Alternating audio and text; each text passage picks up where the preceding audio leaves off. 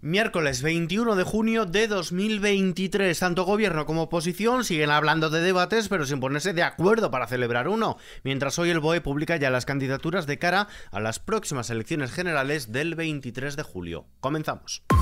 ISFM Noticias con Ismael Arranz.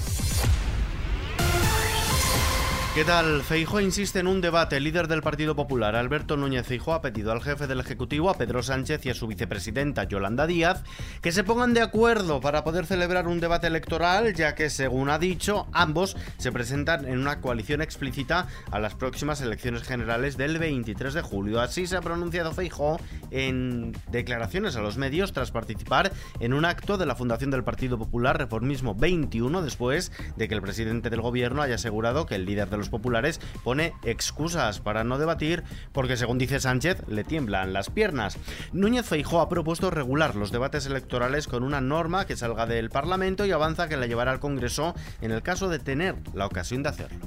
Propongo regular los debates electorales por una norma que salga del Parlamento y que a partir de ahora ya no haya discusión si hay debates o no. Los debates los tiene que haber por una norma y en esa norma tiene que fijar cuáles son las condiciones de los debates.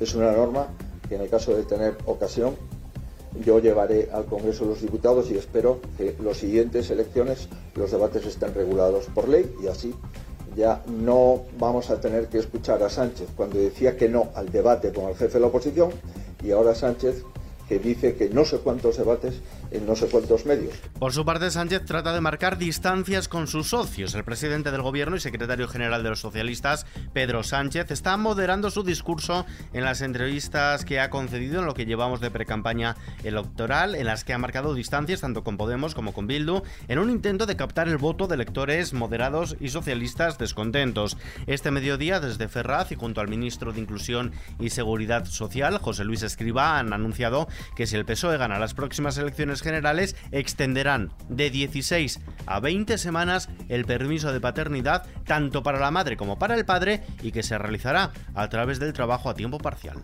La propuesta que vamos a llevar en el programa electoral y que pondremos en marcha la próxima legislatura es pasar de 16 semanas del permiso de paternidad-maternidad a las 20 semanas haciendo que de la semana 17 a la 20 sea con trabajo a tiempo parcial. Nos vamos hasta Extremadura. Vara anuncia que se presentará la investidura. El presidente de la Junta de Extremadura en funciones, el socialista Guillermo Fernández Vara, ha anunciado que se presentará a la investidura a la presidencia del Ejecutivo Regional y ha pedido al resto de partidos que se abstengan y que dejen que gobierne la lista más votada, la suya, la del PSOE.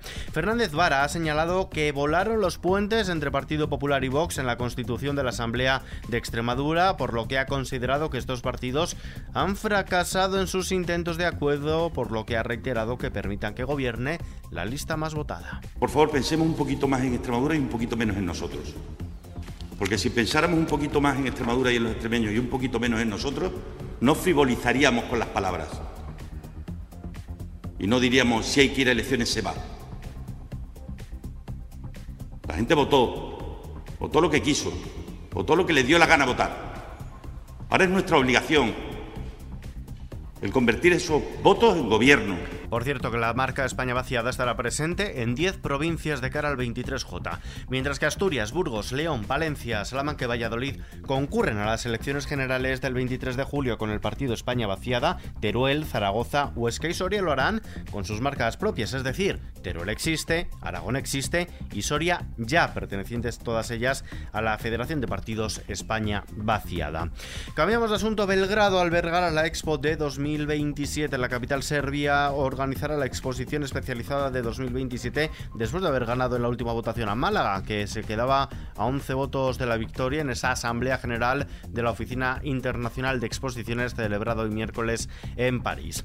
Belgrado y su propuesta Juguemos para la Humanidad, Deporte y Música para Todos obtuvieron 81 votos en la ronda final frente a los 70 de Málaga que participaba con la era urbana hacia la ciudad sostenible.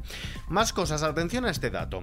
El 40% de las personas LGTBI ocultan su orientación sexual o su identidad de género en los centros de trabajo y en las entrevistas laborales. Así lo plasma la segunda encuesta sobre personas LGTBI en el trabajo en España realizada por el sindicato UGT y presentada hoy miércoles en el Ministerio de Igualdad. Un estudio que señala como 3 de cada 4 trabajadores del colectivo encuestados consideran que no tienen las mismas oportunidades que las personas heterosexuales en el trabajo, porcentaje que se eleva hasta el 83% si son trans o no binarios.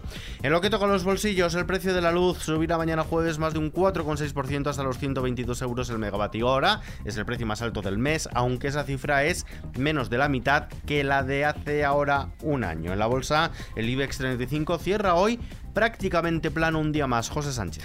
El IBEX 35 cae un 0,04% por las pérdidas de Wall Street. La bolsa española cierra este miércoles en 9.436 puntos y ve lastrado su recorrido por la apertura negativo de Wall Street, una caída que en parte se debe al anuncio de que el Banco Central estadounidense puede volver a subir los tipos. Es la banca quien protagoniza las mayores subidas de esta jornada, siendo CaixaBank el valor que más sube, un 2,16%, seguido de Sabadell, que repunta en un 1,62%. Por otro lado, el Banco Central Europeo fija el cambio de euro por un dólar con 9 centavos. A continuación, Unai González nos trae la previsión del tiempo. Este jueves se espera una tendencia a la estabilidad, pero todavía de madrugada habrá cielos muy nubosos y con chubascos que podrán ser localmente fuertes y con tormentas a primeras horas en Guipúzcoa y en el norte del Navarra. En Canarias, intervalos nubosos en el norte de las islas y con alguna nubosidad de evolución dispersa en el interior de islas montañosas. Probables calimas en el área mediterránea, principalmente en Baleares. Temperaturas máximas en ascenso salvo en el nordeste peninsular y Baleares donde permanecerán con pocos cambios o ligeros descensos. Y terminamos.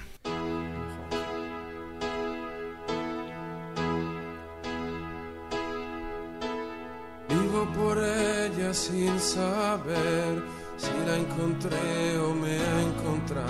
Este miércoles estamos celebrando el Día Europeo de la Música 2023 con el talento joven como gran protagonista en salas, plazas y espacios emblemáticos de toda España en una oferta que alternará además pequeños recitales. A nivel nacional y por decimocuarto año consecutivo, el INAEM y la Asociación Estatal de Salas en Vivo han organizado un programa de 10 conciertos gratuitos en espacios de todo el país, con artistas locales y emergentes para recordar su importancia en el tejido cultural.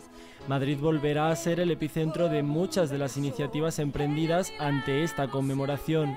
Una de las más habituales es el tradicional concierto del Día de la Música organizado por el Centro Nacional de Difusión Musical, que este año pondrá el foco en promesas de la interpretación. En paralelo y con motivo del 50 aniversario de la muerte de Picasso, la Federación de Bandas de la Comunidad de Madrid protagonizará un concierto con más de 50 músicos que tocarán la música que el pintor escuchó y le inspiró y además obras posteriores que podrían haber sido de su gusto. Llamativo será como la T4 del aeropuerto Adolfo Suárez Madrid-Barajas se convertirá en sede de flash moves, música a capela y bailarines para homenajear a Tina Turner en varios momentos del día.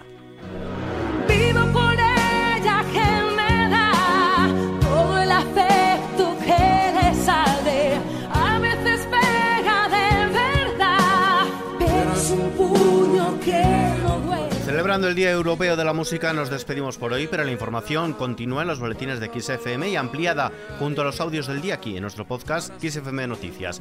Paula San Pablo en la realización, un saludo de Ismael Arranz, hasta mañana.